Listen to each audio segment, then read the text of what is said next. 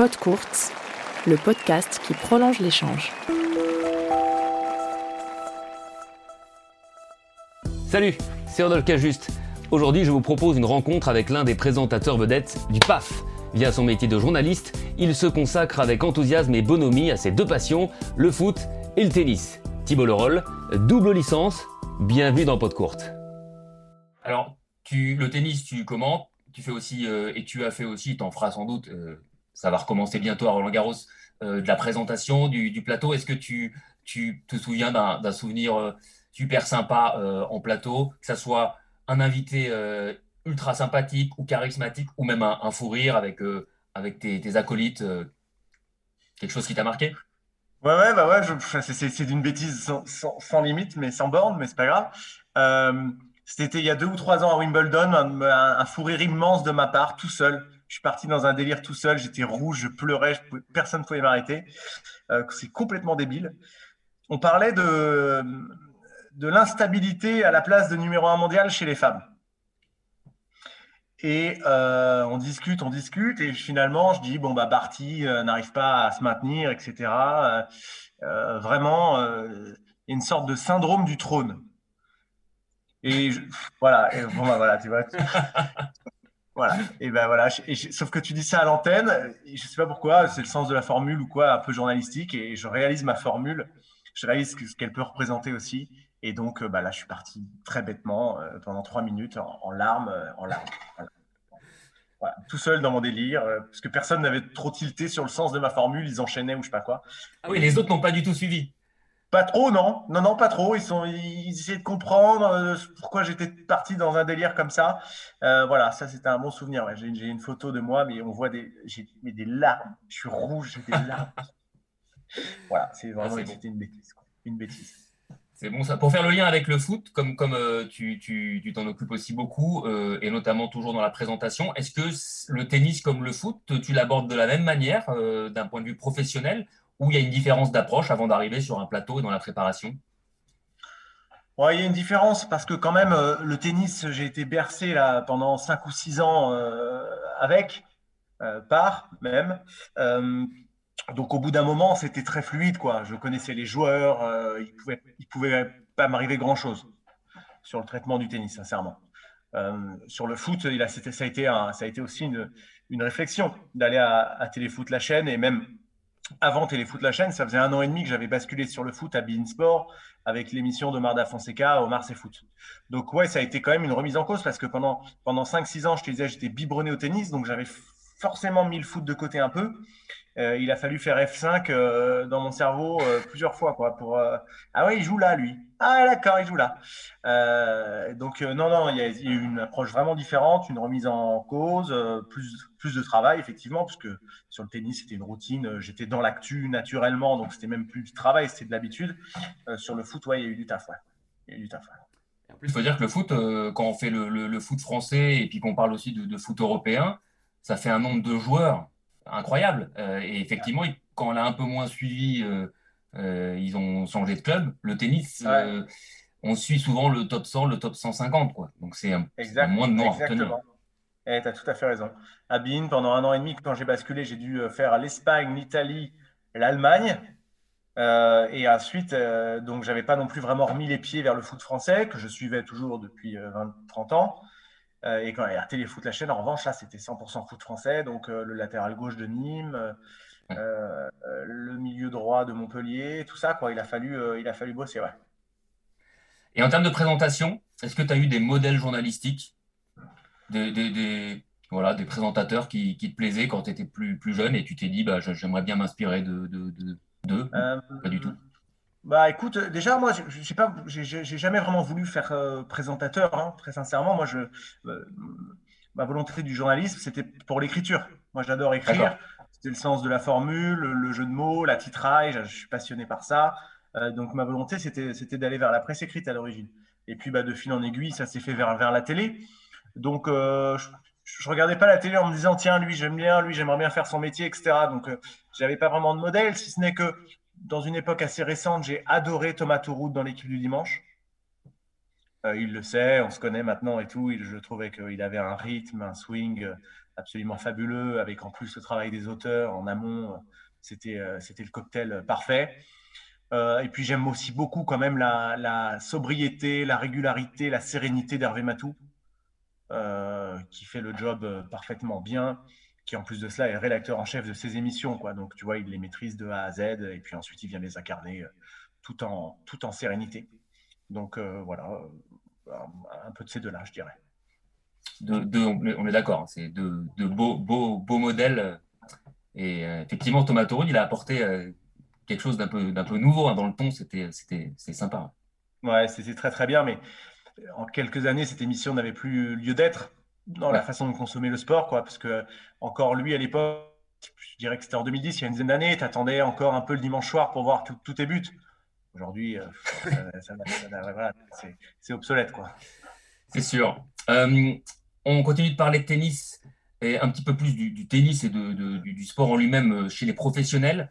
c'est bientôt la fin du, Big Free, normalement, hein, sauf s'ils jouent jusqu'à 50 ans chacun.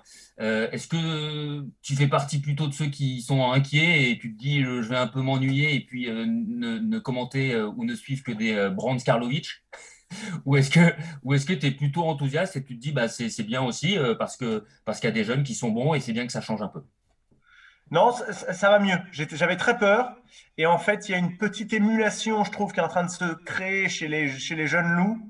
Medvedev, Tsitsipas. Ça, ça risque d'être un duel très, très, très récurrent, je pense, ces deux-là. Euh, je trouve que passe à ce côté un peu effet, esthète, euh, euh, un peu, un peu, un peu fédéraire, quoi, je trouve.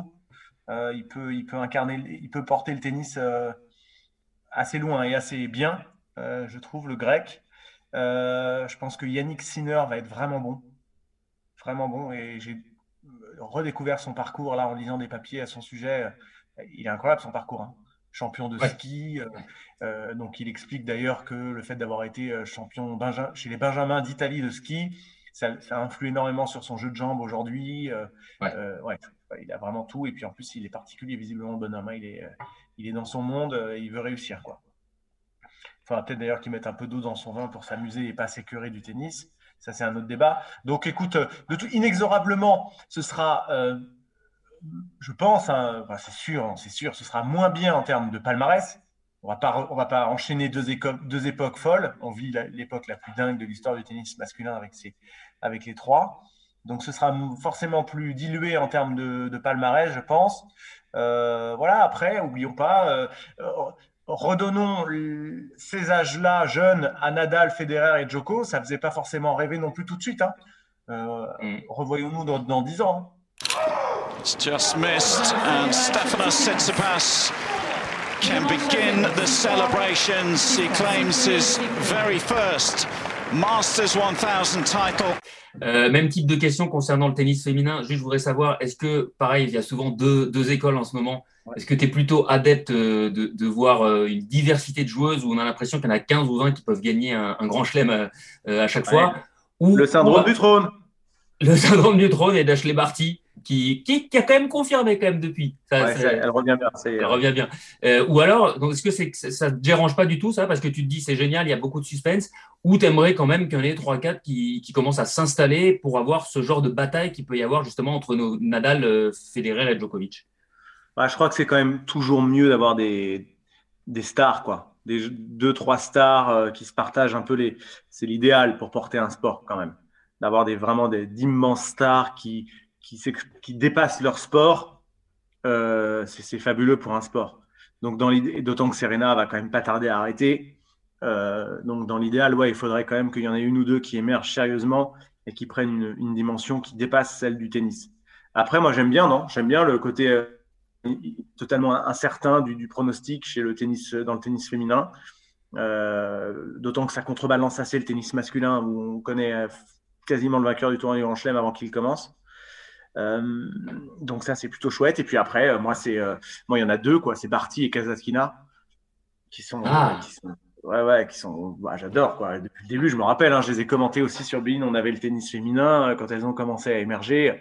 Très vite, Kazatkina avant qu'elle sombre et qu'elle revienne enfin là, je l'ai adoré. Ses variations, son super main, oh, la main incroyable, le talent de ouf. Et puis Barty, j'adore, j'adore son chip de revers. Il est exceptionnel Ah, c'est sûr qu'elles font du bien au tennis. Et c'est vrai qu'on a eu un peu peur pour Kazatkina là, parce qu'elle a eu un gros coup de, un gros coup de moins bien pendant. Ça a duré presque un an et demi, dedans. Où elle a eu. Euh, ah tout à fait, tout à fait. Elle n'avait pas le, pas le moral, quoi, manifestement, d'après ce qu'on avait compris.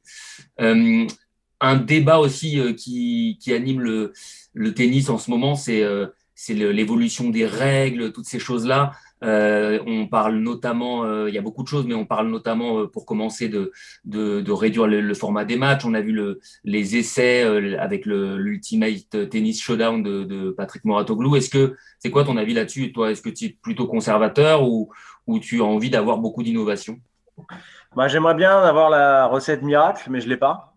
je pense qu'il faut raccourcir un petit peu un petit peu. Je pense qu'on peut fonctionner que par petites doses, à mon avis. On ne peut pas trop révolutionner le tennis. Euh, les 7 en 4 jeux qu'on avait vu au Masters jeunes, notamment à Milan, c'est pourquoi pas en 5 jeux déjà? Pourquoi pas faire des 7 en 5 jeux pour commencer? Au moins faisons step by step quoi. Euh, les ça veut dire les points... Pardon, je te coupe. Ça veut dire que pour toi, c'est plus c'est plus viable pour euh, les années futures et peut-être les jeunes qui regardent le tennis d'avoir des matchs euh, en six jeux aussi longs? Bah non, c'est pas possible. C'est absolument impossible même. J'en suis sûr à 100, à 101%. Euh, c'est pas de la faute du tennis, c'est l'évolution de la société et de la de l'accès à, l'information, au divertissement des jeunes générations et même de tout le monde désormais. Tout va trop vite, quoi. Tout vient trop vite tout arrive, on est submergé d'infos, de propositions, de choix, de machin. Donc, bah, ça accentue le phénomène de zap, de oh, bah, je m'ennuie, tiens, maintenant j'ai j'ai bah, pas que ça à regarder, j'ai 1246 chaînes, euh, donc bah, je vais regarder la suivante. Donc, c'est de l'ordre de, de, de, de l'évidence. quoi. Donc, il faut absolument répondre à ça. C'est une évolution euh, sociétale. Donc, euh, il faut s'y accorder, quoi, se, se, se mettre en, en, accord avec ça. Comment Je sais pas. C'est pas mon pas forcément à moi de trouver la solution, c'est pas trop mon métier, mais euh, non, non, mais après il peut y avoir et ce serait bien de faire des tables, des tables communes avec des corps de métiers différents, des joueurs, des organisateurs, pourquoi pas des journalistes, des, je veux dire des commentateurs télé, des choses comme ça, euh, pour, pour réfléchir à la à comment réinventer ou comment modifier, pas réinventer, mais modifier un peu le tennis. Il faut raccourcir, c'est sûr et certain. Et pour finir sur ce sujet, est-ce qu'il y a parmi toutes les innovations qui ont été soit testées, soit qui seront testées peut-être un jour, il y en a une que tu retiens qui te plaît entre le, le Nolet, le, le NOAD. Euh, on a vu aussi que par le, par le biais de la pandémie, on avait commencé à mettre un système euh, d'arbitrage électronique permanent euh, qui remplace les, les challenges. Est-ce qu'il y a quelque chose qui, qui t'interpelle ou qui t'intéresse? Déjà, juste rappeler à quel point le Hawkeye a été fantastique dans le tennis on voit les balbutiements de la vidéo dans le foot, euh, dans le tennis, c'est quand même une révolution qui s'est passée euh, comme ça, ça a été phénoménal. Donc ça, c'est vraiment énorme comme, euh, comme, comme avancée. moi, je... Il y en a une qui, qui, n'influe pas sur le, rythme ou autre, c'est que, que j'aime beaucoup, c'est que les ramasseurs de balles arrêtent de donner leurs serviettes aux joueurs et aux joueuses. Ouais. je trouve ça très bien. Euh, c'est pas leur c'est pas leur fonction première donc euh, les joueurs sont capables d'aller mettre sa serviette dans un panier et de, voilà je trouve ça cool. Et ensuite effectivement je pense que le lait ça peut se supprimer. Ça, ça amènera une, petite part d'aléatoire mais qui mène qui, qui, amène un peu de piment. Le Noad j'aime pas parce que du coup je trouve que c'est pas forcément le meilleur joueur qui peut gagner un set ou voir un match. J'aime pas trop le Noad euh,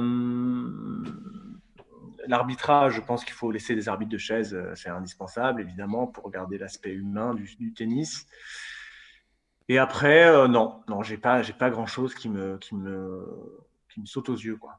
Thibaut, on va terminer euh, cet entretien avec quelques petites questions bonus pour te connaître un petit peu plus. Et on finira par un tout petit quiz super simple. Euh, où tu es sûr de gagner. Euh, première question, euh, j'ai appris récemment que tu t'étais mis un nouveau sport. Alors, c'est peut-être pas tout récemment, mais en tout cas, il n'y a pas 15 ans, le padel. Ouais. Et alors, déjà, il paraît que tu te débrouilles très bien. Et ensuite, que ça te plaît beaucoup. Et alors, qu'est-ce que ça t'apporte de, de, de, plus par rapport au tennis? Bah, C'est-à-dire que tennis, déjà, j'avais un petit peu atteint mon plafond de verre. Donc c'est très bien d'avoir un, substitut. C'est fabuleux parce que le champ des possibles est beaucoup plus large. tu, repars de zéro, donc il y a plein de choses à apprendre. Euh, tu prends, bah, moi, je prends des cours pour me pour muser sur le terrain, essayer de comprendre. Il faut vraiment tout oublier du tennis. Hein. C'est un sport totalement différent. On croit que raquette et balle, mais en fait, il y a tellement de choses qui changent. C'est ludique. Euh, et puis, je trouve que c'est facile d'accès. Le tennis, c'est assez difficile d'accès. Quand on démarre le tennis, avant de s'amuser, avant de faire des échanges, de comprendre les subtilités, il y a, il y a de la route. Hein. Au paddle, vous pouvez vous amuser beaucoup plus vite. quoi. C'est dingue. Après, il faut être quatre, effectivement, c'est un petit inconvénient, mais et puis toute la famille peut s'amuser, les enfants, le père, la mère, euh, ça marche très bien. Et puis, ça y est, ça prend. Et puis, je suis content que Arnaud Di Pasquale euh, prenne les rênes de ce, de ce pan-là. Ça va être un sacré pan au fil des années à, la Fédé, euh, parce que je connais son amour du padel et, et ça va accélérer le, le, processus, je pense. Justement, j'avais demandé, il t'a pas passé un coup de fil pour t'occuper de la communication de, non. non, non, non, non, il va faire ça très bien, j'imagine. Euh, bon, on va se croiser, je pense, pour en parler, j'espère, mais euh, j'espère qu'il a de belles idées en tête. Euh, quand j'étais à Bein Sport, j'étais, je me battais pour qu'on puisse diffuser le, le, World Paddle Tour sur Bein Sport. C'est un dossier que j'ai laissé tomber du coup en, quittant la chaîne. Je ne sais pas où ça en est, mais je trouve qu'il est grand temps que le, World Paddle Tour soit diffusé en France.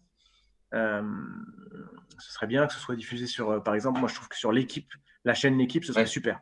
Hmm. Pour le padel, euh, la chaîne Équipe qui diffuse du bûcheronnage, de la pétanque, euh, je pense qu'elle peut diffuser aussi du padel et ça, ça démocratisera le sport à condition de, bien l'expliquer. Euh, voilà, donc Arnaud, à toi de jouer. Quoi. le message est passé. pour sortir du sport, deux, trois petites questions rapides. Qu'est-ce que tu écoutes comme musique en ce moment? Nora Jones, à gogo. D'accord. Ouais, ouais, ouais, Nora Jones en ce moment. Elle a sorti un nouvel album ou, c'est Non, non, non, non. Je me mets, je me mets, tout, je me mets tous ces, tous ces sons sur Spotify en bossant, en étant à la maison. Tu sais, on est tous un peu bloqués. Euh, il y a une mélodie, euh, il y a une euh, sérénité. Qu'est-ce que j'écoute? J'adore la, la, saudade. Tu sais, cette musique mélancolique portugaise. J'adore ça aussi. et puis, je ne peux pas m'empêcher de mettre un petit Eddie Mitchell de temps en temps. Quand même, alors, on m'en a parlé, ça aussi. J'ai une, autre source sûre qui m'a dit que tu étais le plus jeune euh, fan d'Eddie Mitchell. Ouais, ça aussi, je me fais sérieusement chambrer euh, là-dessus. quoi. Ouais, j'adore. Moi, je vais pas te chambrer. Je vais pas te chambrer. J'adore aussi. Bah, j'adore aussi, ouais. Ah, bah, yes. Ça vient parfois de, de, la génération du dessus et parfois on, on, nous balance, on nous balance ces, ces choses-là. Je sais pas si c'est bien ou pas bien. Mais en tout très bien, c'est très bien, Rodolphe. Non, mais attends, ça va. Les gens, bien sûr, j'adore. Et j'en ah suis fier. Voilà, moi, je me je peux pas, je me fais chambrer, mais je me bats, je m'en fous, quoi. J'assume totalement mes goûts de vieux parfois. Au contraire, euh, c'est dans, nos, dans ce qu'on nous a transmis, dans ce qui s'est passé avant, qu'on puise plein de choses, je trouve. Donc euh, voilà. Eddie. Tu peux préparer le café noir, tes nuits blanches et même ton Un film ou, ou une série euh, à conseiller? Je suis nul. Le problème, c'est que j'ai une mémoire, mais catastrophique. J'ai revu, bah, c'est du très frais. Euh, la semaine dernière aussi, j'ai revu Babel. Ah oui, Brad Pitt. J'avais un film que j'avais vu il y a très longtemps et euh, j'avais oublié à quel point il était malaisant. C'est un super film, mais il n'est pas facile à voir. Euh, donc, je suis quand même content de l'avoir revu, mais ce, ce, réalisateur est décidément particulier. comment il s'appelle ce réalisateur Tu sais, Inaritu. C'est ça, oui. Oui, c'était d'ailleurs Babel, c'était l'objet d'un triptyque. Il y avait trois films qui suivaient euh, D'accord. sur, le, même, le même thème. Ouais, j'ai vu ça. Et du coup, j'ai vu aussi Amores Perros, de, toujours de Inaritu. Euh, là aussi, c'est complètement barjo. Euh, voilà. D'accord, c'est noté. Comme ça, nos, nos, nos, lecteurs et auditeurs pourront, s'ils ne le connaissent pas, ils pourront aller voir ça. Et alors, dernière petite chose, avant le tout petit quiz qui est hyper rapide, est-ce que tu as un jeu de mots préféré? Parce que on, on, te, connaît, on sait qu'à l'antenne, tu n'hésites pas à en faire des jeux de mots. Bah ouais. Euh, en fait, euh, c'est pas que je n'hésite pas à en faire, c'est que au fil des années, bah, tu sais, ton cerveau s'oriente d'une façon ou d'une autre, une habitude de fonctionner, et puis bah, il continue à fonctionner quand je commente. Et puis, je me, suis toujours dit que tant que c'était pas vulgaire, euh, insultant ou autre, voilà, euh, allons-y, quoi. On commande du sport, amusons-nous, tentons, tentons-nous, euh, tentons des choses, quoi. Mais de là à te trouver un mon jeu de mots préféré, non, non, non, non, non. C'est de l'impro en général. Ouais, c'est de l'impro. Je me souviens avoir dit à Charlotte Gabas à Wimbledon, parce que tu sais, elle faisait des petites enquêtes dans les allées de, Wimbledon, et, et, du coup, je lui avais dit que c'était bien que, que Charlotte se, se, se faufilait chez les roast Voilà, Ouais, c'est nul. tu vois C'est dramatique. Des blagues de boucher à l'antenne. voilà. Alors, moi, on en a cité une autre. On m'a dit aussi que tu avais dit, parce que ça, j'a- j'avais oublié, que quand Tsonga s'était imposé au Master 1000 du Canada, tu avais dit euh, Toronto ou tard. Elle est pas mal. Ouais, ouais, ouais, mais celle-là, elle était forcée. Avec le recul, elle était un peu Ah bon forcée. Bah, tu sais, c'était ma- c'était la première année, c'était en 2014, donc euh, je démarrais aussi dans le commentaire et je cherchais un peu trop à chaque fois le, la bonne formule. Et là, je, là ça, avec le recul, maintenant, tu, je, je- c'était un peu forcé, quoi. Voilà. Bon, ça, prend- ça passe quand même. Ça passe quand même. Oui. Alors, alors les- donc le petit quiz, c'est ça. Je vais te donner deux ou trois noms et puis tu, tu me dis ce que tu choisis. Tu es obligé de choisir et tu as le droit de développer après derrière. Alors, coup, dans l'ensemble de l'entretien, tu as déjà un petit peu répondu parce que par exemple, j'avais Johnny Hallyday ou Eddie Mitchell. Voilà, on connaît ta réponse. Et Les vieilles aussi- canailles, je choisis. Pardon? Je choisis les vieilles canailles, comme ça, j'ai les deux et du tronc. Très bien. Federer, Nadal ou Djokovic, on connaît Bon, aussi bah ta voilà. réponse. Ouais, mais Ah. je peux préciser parce que tu Oui. sais, longtemps, j'ai été gêné avec ça, en fait. Euh, Ouais. D'adorer Federer et tout, et beaucoup me l'ont reproché, ça s'entendait probablement trop. Mais euh, j'ai vachement évolué là-dessus, comme par exemple quand je travaillais dans le foot, euh, aimer, le, aimer Nantes, tu sais, cette neutralité journalistique, alors que je qu'il faut respecter, bien sûr, mais déjà, on, est, on devient journaliste. Avant ça, on est souvent supporter, fan, etc. Machin. Et après, le fait d'adorer un, un joueur ou une équipe, ça amène, à mon avis, plus d'esprit critique parce qu'on connaît mieux le joueur ou l'équipe. On, voit plus de choses. On est capable, si on a cette objectivité-là, et là, là, grâce à notre métier de journaliste, on, sait la voir. Et je trouve que du coup, c'est bien. Euh, Federer, quand il n'y arrive pas du tout, je suis le premier à le dire, je suis le premier à, le voir, euh, qu'il est en retard, qu'il est tendu, que son revers, euh, là, ça va pas le faire, machin, etc. Quand Nantes joue, euh, je, sais que ça va pas du tout, etc. Donc, tu vois, je trouve que ça, c'est pas si mal, en fait. Arrêtons de nous cacher en disant non, non, je suis journaliste, je suis neutre, je suis suisse. On a forcément un petit truc, notre cœur parle forcément, et après, on est capable de, de faire la part des choses. Ouais, alors je te, rejoins, ouais, je te rejoins tout à fait parce que c'est vrai que, que, que parfois quand on aime quelqu'un, on est beaucoup plus exigeant. Donc en fait, finalement, dans le commentaire, on va être plus critique que celui qu'on aime moins. Et ça, parfois, peut-être que les, les, les, les spectateurs ne, ne, ne- ont tendance à l'oublier et pensent Ouais. qu'on va forcément supporter celui qu'on préfère. Alors que c'est beaucoup plus, beaucoup plus complexe que ça. Tout à fait. Euh, alors rapidement, donc il y en a cinq ou six. Euh, Sampras ou Agassi Sampras. Sampras, euh, toujours le jeu vers l'avant. Moi, j'adore le jeu vers l'avant. Sampras, Edberg, Federer. Messi ou Cristiano Ronaldo Euh, 50-50. Franchement, euh, ni l'un ni l'autre. Euh, d'énormes, euh, d'énormes, énormes respect pour l'un et pour l'autre, pour des raisons différentes. Je les, je les adore, je les respecte, je les trouve fabuleux pour des raisons différentes. Mais euh, 50-50, même pas de 51-49, tu vois. Alors attention, celle-ci, elle est peut-être plus dure pour toi. Loco, Wedek ou Pedros? Ah, c'est dur, ça, ouais. Euh, je dirais Pedros.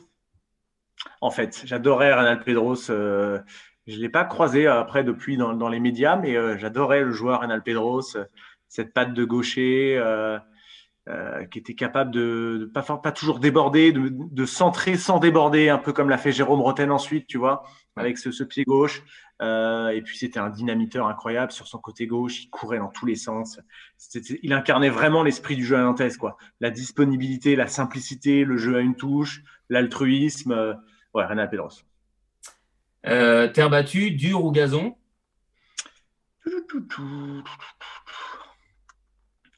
Euh, je dirais, je dirais, euh, je dirais terre battue quand même. Je trouve ça plus beau. C'est même en termes de couleur, c'est magnifique. Il y a des choses différentes dans la façon de jouer au tennis sur terre battue. Euh, et puis le gazon est devenu beaucoup trop lent. quoi. C'est honteux, honteux. Ah oui, c'est vrai. Et les deux dernières, les, les inconnus ou les nuls? Euh, les nuls, les nuls me font plus marrer que les inconnus. Ouais, vraiment. Ouais, c'est sûr. Ouais, puis Chabat, puis Chabat, son Chabat, Alain Chabat, quoi. Intouchable. Il dit que vous bluffez. Dansons la carioca. Et la dernière, alors un peu plus touchy, euh, est-ce que tu es davantage soirée british dans un pub du type euh, à Wimbledon? Ou est-ce que tu es plutôt euh, nuit de folie dans une boîte plus franchouillarde euh, à Marseille? C'est marrant ça, c'est étonnant comme question. Euh, écoute, les, deux sont des souvenirs géniaux. C'est vrai que l'Hemingway, le petit bar du village de Wimbledon, je, crois que je connais tous les recoins. On en a passé des soirées formidables avec certains joueurs aussi, hein, qui, dans la foulée de leur élimination avant de rentrer en France, se faisaient une soirée, etc. des soirées fantastiques. Je crois que j'ai plus de souvenirs à l'Hemingway qu'à Marseille. Voilà, puisque j'y suis allé plus souvent. Ça veut pas dire que j'étais incapable de me souvenir de ma soirée à Marseille. Mais je suis allé plus souvent les Mingway, donc euh, ouais, les Mingway. Quoi. Et puis les jeux de mots, euh, les jeux de mots qu'on a pu faire du coup à l'antenne avec ça, très bien. Je précise quand même parce que on est dans la connivence, mais moi j'étais ni l'un ni l'autre. Hein. J'étais ni à l'Hemingway ni, ni à Marseille. C'est la, la, petite question pour terminer, pour la blague, c'est parce que on, m'a dit qu'il y avait notamment cette soirée à, une soirée à Marseille où le, lendemain, tu avais oublié de prendre un train, je crois, pour rentrer, euh, à, rentrer à Paris parce que la soirée était, euh, voilà, c'était, c'était prolongé. Oui, complètement. Il y a eu un petit problème. Il y a eu un petit problème de réveil euh, que j'assume pleinement. Et, qui, qui, est cette source bien informée là à Marseille ah, Sans doute un collègue avec qui tu travaillais ah, d'accord. le tournoi. Ok, très bien. Ouais, non, je me suis loupé sur le train du retour. Je suis rentré. Ah, ça arrive. Ouais, c'est arrivé, c'est arrivé, c'est arrivé. C'est un autre temps. Tu te rappelles, c'était le monde d'avant, ça. T'en souviens, toi? je vois, pas du, vois pas du tout de quoi tu parles. Je me souviens même pas de la dernière fois où j'ai pris un café en terrasse, personnellement. Donc, euh, je ne vois pas. Bah, ouais. exactement. Bon, écoute, hein, espérons que là, là, euh, début juin, allez, début juin, quoi, début juin, que Roland Garros incarne peut-être euh, le retour du, de la vraie vie, quoi. Ben, je crois que c'est super pour finir cet entretien. On, croise les doigts et, et, on souhaite de tout cœur avoir un Roland Garros où on pourra croiser un peu de monde boire, euh, boire un petit café euh, euh, au soleil en terrasse. Et merci du coup beaucoup Thibaut, c'était vraiment bah, sympa d'avoir passé. Merci à toi, c'est cool, merci d'avoir bossé comme ça, d'avoir préparé l'entretien comme ça, c'est trop sympa. c'est normal. Bah, j'ai hâte de j'ai hâte de voir ça. Merci encore pour, pour ta disponibilité. Puis, Je t'en prie, Rodolphe. À très bientôt. On, se voit, bah, on se voit quand tu veux. On se voit à Roland, peut-être. À Roland Garros. Avec plaisir, on y sera tous les deux. Top. Ça Ciao. Ciao. Salut, salut. Je t'ai reçu à bras ouverts, vieille canaille. Tu sais, Il y avait toujours ton couvert, vieille canaille. Ouais. T'as brûlé tous mes tapis, t'as même fumé dans mon lit, t'as sifflé tout mon whisky, vieux bandit. Jeu, 7 et match. C'était Pod Courte, le podcast qui prolonge l'échange.